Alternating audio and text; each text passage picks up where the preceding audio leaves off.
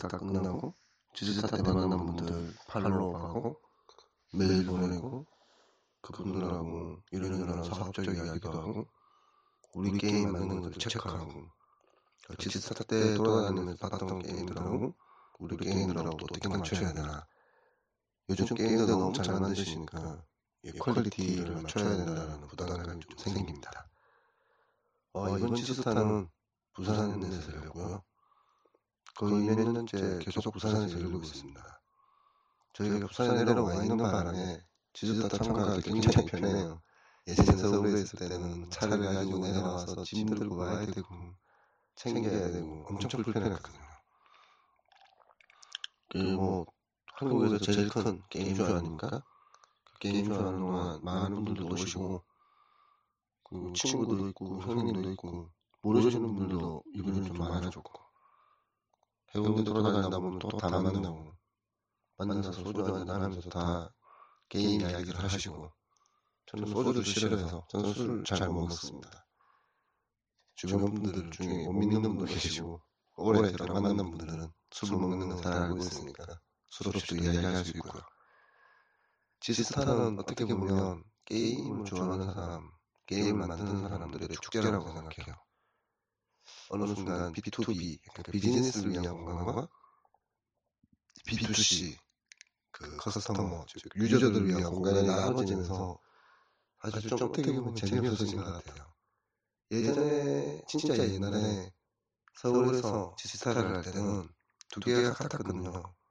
일반 유저들이 개발사 사람들도 만나기도 하고 개발사 사람, 개발사 사람들도 자기들이 만든 게임 알파 버전, 베타 버전이지만 유저들한테 플레이 해보기도 하고 좀 그런 약간 그 서로 땡기는 그런 일이 있었는데 이제는 그런 일이 아예 없어지면서 비즈니스를 위한 공간 에서는 정말 비즈니스만 그리고 유저들을 위한 공간 에서는 정말 잘 만들어진 게임들이 다 끝나고 나서 유저들을 만나는 그런 글로 변해간 것 같습니다.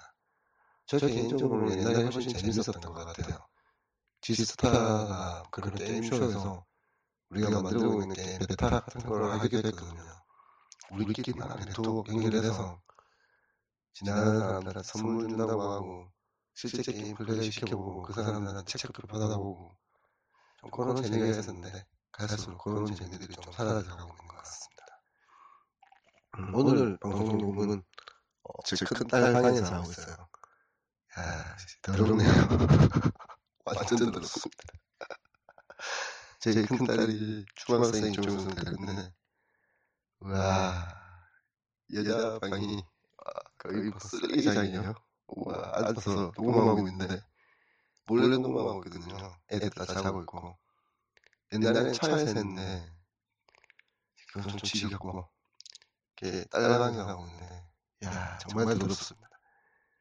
이런 더러운 여자 중학생들, 초등학생들도 모바일 게임 즐길 거 아닙니까?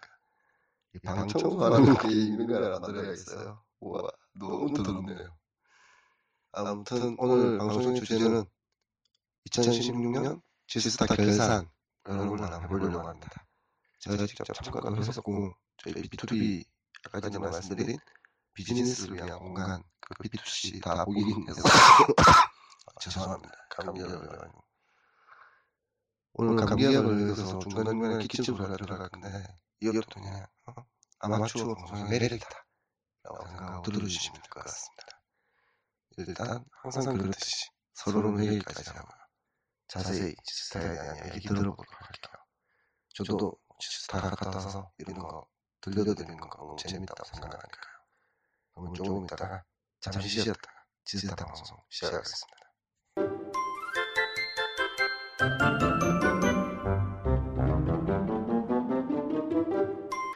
자, 지스타의 지자는 게임인 것 같고 스타는 뭐 게임 스타 이런 거겠죠.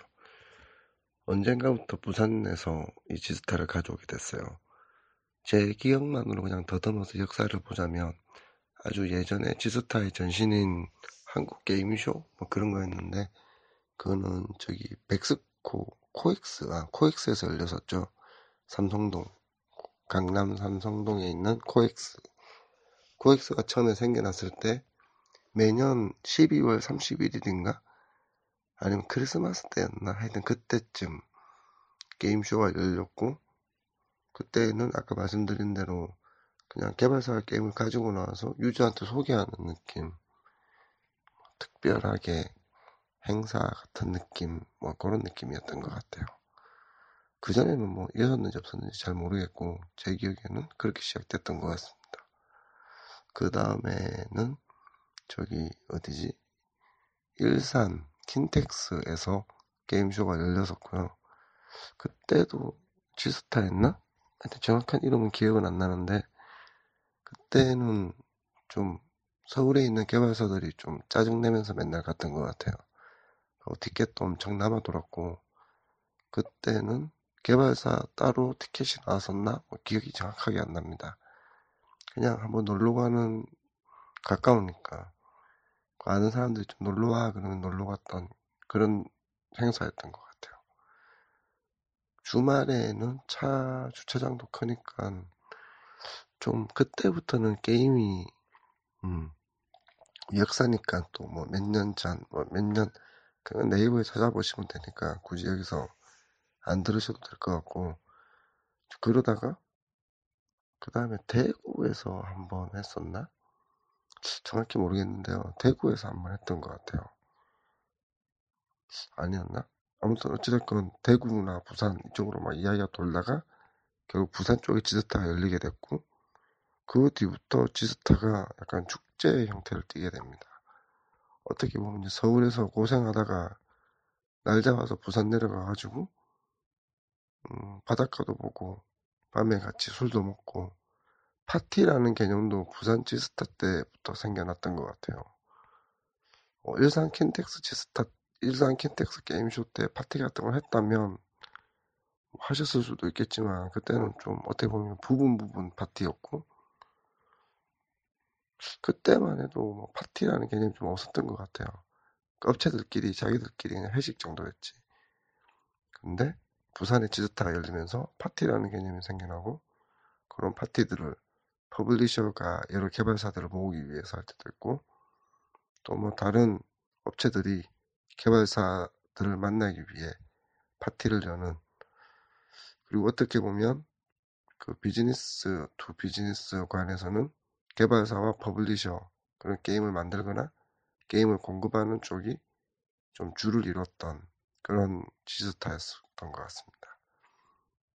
B2C는 뭐 당연히 온라인 게임들 초반에는 뭐 넥슨 그런 NC 그런 뭐 여러분들 다 알고 있는 온라인 게임 만드는 사람들이 우리 내년에 차기작으로 어떤 게 나올 것이다. 그 올해 나왔던 것들 그런 것들을 유저들에게 소개하고 그런 게 있어요. 우리나라뿐만이 아니라 뭐 동경 게임쇼라든지 그런 게임쇼들이 그 해마다 그 해의 그 게임쇼의 주제 같은 것들이 있었던 것 같아요.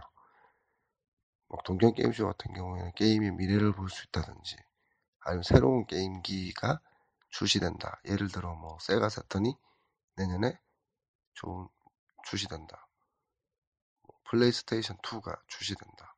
그런 굵직굵직한 소식들을 숨기고 숨겼다가 게임쇼 전에 약간 터뜨리고 게임쇼 때 실제 발표하는 그런 걸 통해서 게임쇼를 가는 게 게임을 좋아하는 사람들, 플레이어들에게는 어떤 남들은 잘 알지 못하는 자신만의 정보, 어떤 게임들, 나오기 전에 게임들을 체험해 볼 수 있으니까요.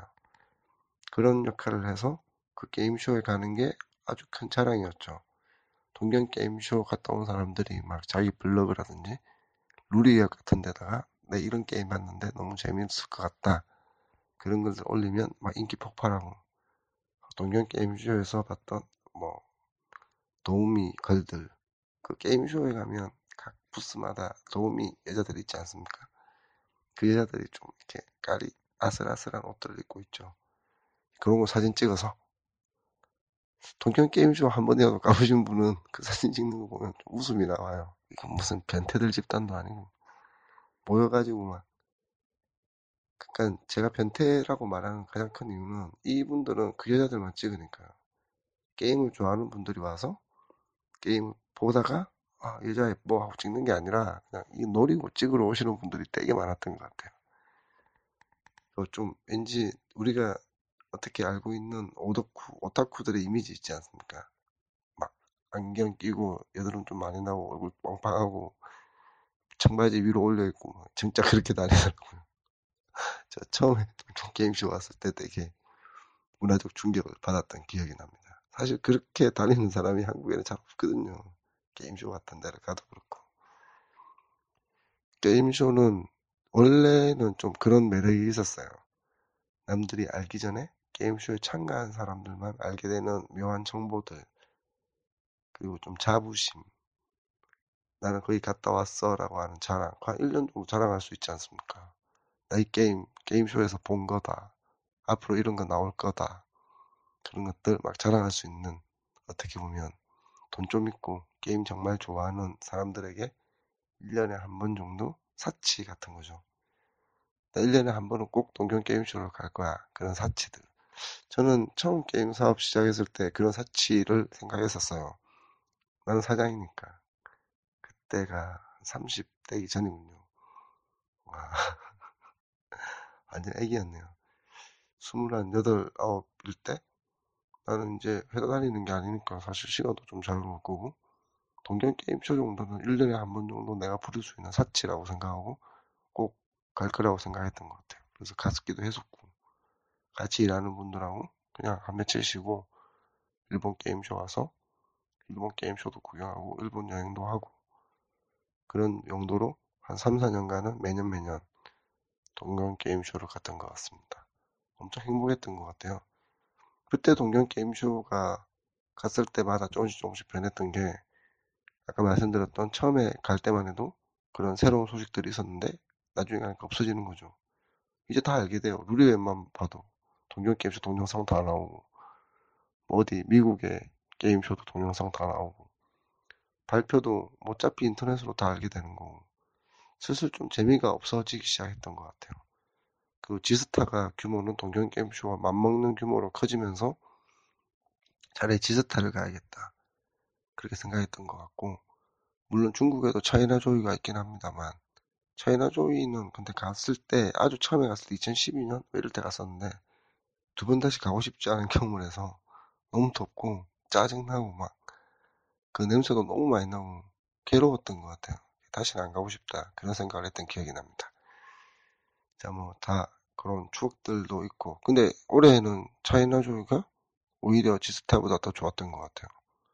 게임도 훨씬 많은 게임들이 전시됐었고 좀 열띤 느낌이라고 해야 되나? 파는 사람, 사는 사람, 게임을 만드는 사람, 게임을 사러 온 사람, 그리고 게임을 구경하는 사람 이런 사람들이 좀 뭉쳐가지고 되게 재미있는 분위기였던 것 같고 좀 사고자 하는 사람들의 열정, 팔고자 하는 사람들의 열정 그런 것들이 부스에서 막 이렇게 뿜어져 나오는 그런 느낌이었습니다. 근데 이번 지스타에 대해서 조금 쓴소리를 하자면 실제 이번 지스타의 B2C는 넥슨이 차지하고 있는 시장이었고요.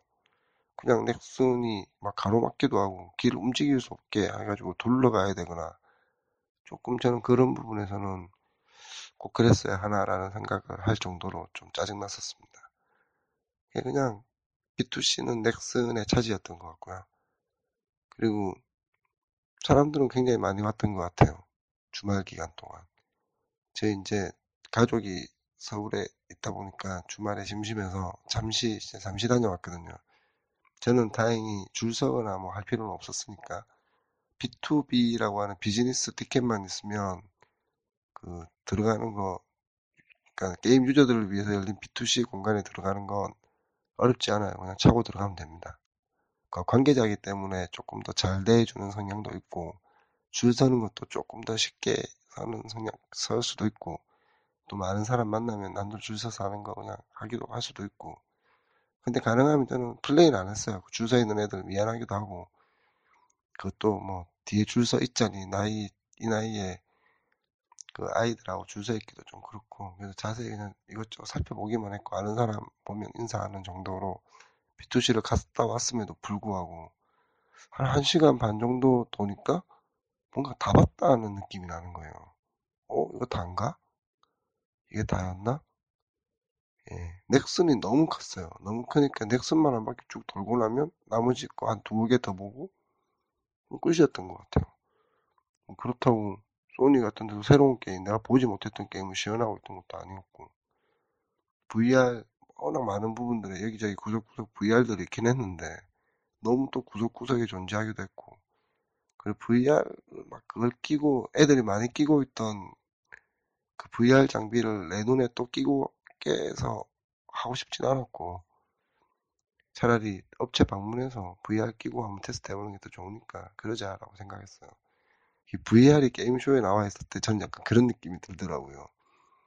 막 누구나 다 얼굴에 꼈던 VR의 그 머리에도 이렇게 차지 않습니까? 그 애들 땀 같은 거 막 묻어 있고 아 왠지 뭔가 찝찝하다라는 생각을 했습니다. 앞으로 지스타 같은 거나 어떤 게임쇼에 나갈 때 VR 가지고 가시는 분들은 좀 깨끗하게 청소하는 모습도 보여주고 그런 청소 도구들도 가지고 가는 게 좋지 않겠나 라는 생각을 했어요. B2C는 그냥 일반적인 지금까지의 지스타와 별 다를 바 없었다. 그리고 넥슨이 너무 컸기 때문에 넥슨만 쭉 둘러보면 왠지 다 본 것 같은 느낌이 든다. 그 정도였던 것 같고요. B2B로 넘어가 보자면 좀 심각한 상황이었던 것 같습니다. 음, 뮤지컬 중에서 가장 많은 광고업체와 어떤 그 뭐 billing 업체라든지 광고 업체들도 좀 여러 가지 광고 업체들이 있잖아요. 그런 광고 업체들 해외로 해외에서든 국내에서든 굉장히 많은 게임 내의 광고라든지 게임을 팔기 위한 광고라든지 그런 것들 업체들이 굉장히 많았고 그리고 뭐 billing 시스템 우리 뭐 해외 같은 경우는 대부분 billing 시스템이었던 것 같아요. 결제를 하기 위해서 이런 모듈을 써달라. 그리고 심지어 이제 3D 게임들 워낙 많이 만드니까 3D Unity나 뭐 이런 것들에 들어가는 3D 모델링을 대신해주는 회사들 그리고 3D 모델링 애니메이션을 심어주는 회사들 심플하게 간단하게 할 수 있다라고 하는 회사들 음, 글로벌에서는 그런 회사들밖에 없었던 것 같아요. 뭐 publisher 있긴 있었지만 그 사람들은 이미 이제 미팅 다 잡고 있는 상태였고 그게 뭔가 예전하고 다른 느낌이었던 것 같습니다. 한 불과 2년 전만 해도 부스에 앉아 있으면 중국에서 게임 사러 왔다는 사람들 하루에 한 2, 30명씩 만났거든요.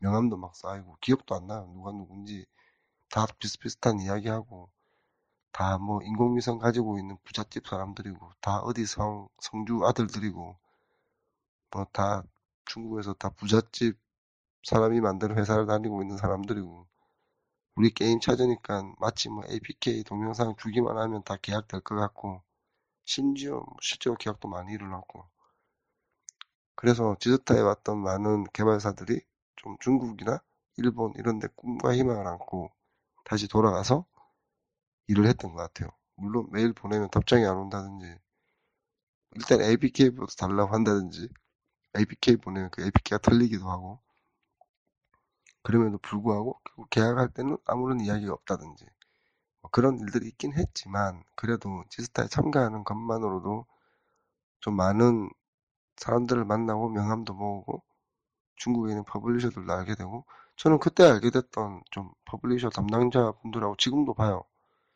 중국에 있던 사람이 대만에 가기도 하고 대만에 있던 사람이 대만 다른 회사 가기도 하고 일본에 있던 사람이 들어오기도 하고 그러면서 몇 년간 연락하고 지내면서 친해진 사람들도 있고 또 그런 사람들이 또 다른 기회를 만들어 주기도 하고요. 근데 올해 지스타는 좀 유독 그런 publisher 담당자라든지 그런 사람들을 만나기 어려웠고 막상 그러다 보니까 부스를 낸 중국 내 publisher, 대만 publisher 같은 사람들을 만날 시간이 없을 만큼 바빴다는 거죠. 몇 군데 안 되니까요. 모든 한국의 개발사들은 지금 해외에 팔고 싶거든요. 근데 문이 좁아지니까 그 사람들이 너무 바쁜 거예요. 그래서 우리 같이 허접한 게임 만드는 쪽에서 만나기도 어렵고 그랬던 것 같습니다. 그 현실이었던 것 같아요. 옛날에는 우리 좀 허접한 게임 만들어도 관심 있는 publisher들이 있었거든요. 글로벌에. 근데 지금 없어요. 다행히 이제 이번 지스타 때 저희는 뭐 되게 재밌는 회사들 몇 군데랑 일을 하게 될 것 같고 더군다나 미국 쪽에는 우리 게임이 다 어디론가 독특한 시장으로 들어갈 수 있게 될 것 같습니다. 이건 나중에 진짜 계약되고 게임 한번 내보고 그때 한번 방송을 통해 이야기 드리겠습니다. 지스타는 올해 부산에서 마지막이었고요. 만약에 내년부터 몇 년간 어디서 하게 될지는 정해질 거예요.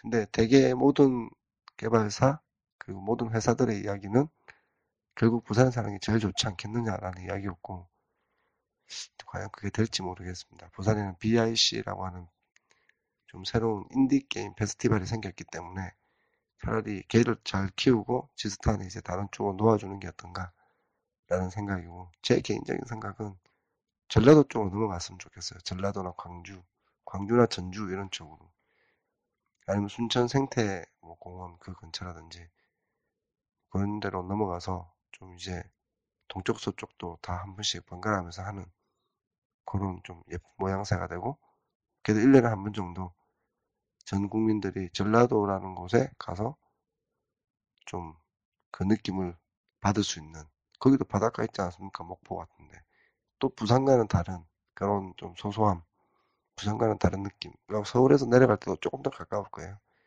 그런 데서 했으면 좋겠다 라고 생각합니다. 이상이 이제 올해 지스타에 대한 이야기였고요. 뭐 게임 방송인데 게임 하나하나 세세하게 세세하게 이야기하지 않아서 뭐 이상하다라고 생각하지 마시고 그런 것들은 뭐 검색해보면 다 나오지 않습니까?